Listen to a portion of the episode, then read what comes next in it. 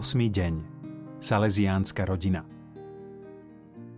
Don Bosco mal presvedčenie, že dobrotivý Boh každého človeka k niečomu povoláva a dáva mu aj poslanie, ktoré má počas života na zemi naplniť. Keď videl mladého človeka, často si kladol otázku, čo s ním plánuje Boh. A pomáhal mu toto poslanie aj realizovať. A tak dopomohol ku kňastvu asi 2800 mladíkom. Uvedomil si, že v salesianskom duchu je potrebné venovať sa aj dievčatám a spolu s Máriou Dominikou Macarelovou zakladá céry Márie pomocnice kresťanov.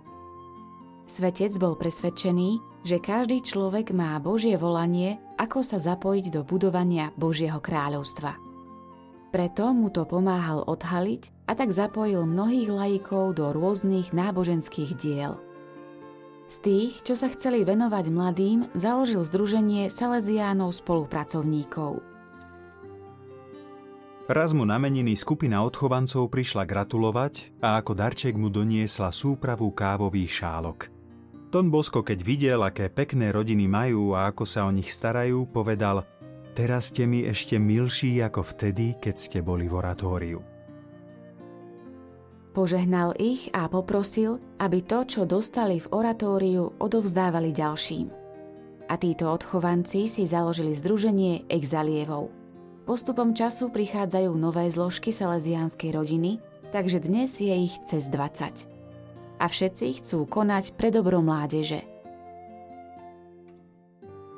Dobrotivý Bože, Ty dávaš veriacim v cirkvi rôzne charizmy, aby poslúžili druhým ľuďom – a každému dávaš aj povolanie, aby tieto dary použil a tak mohol pracovať na tvojom projekte Božieho kráľovstva. Prosíme ťa, aby sme to neodmietli, ale s radosťou sa zapojili do spolupráce s tebou. Zamyslíme sa nad tým, aké dary používame pri budovaní Božieho kráľovstva. Pamätajme na to, že čo sa nepoužíva, odumiera a preto rozhybme aspoň jeden takýto svoj dar –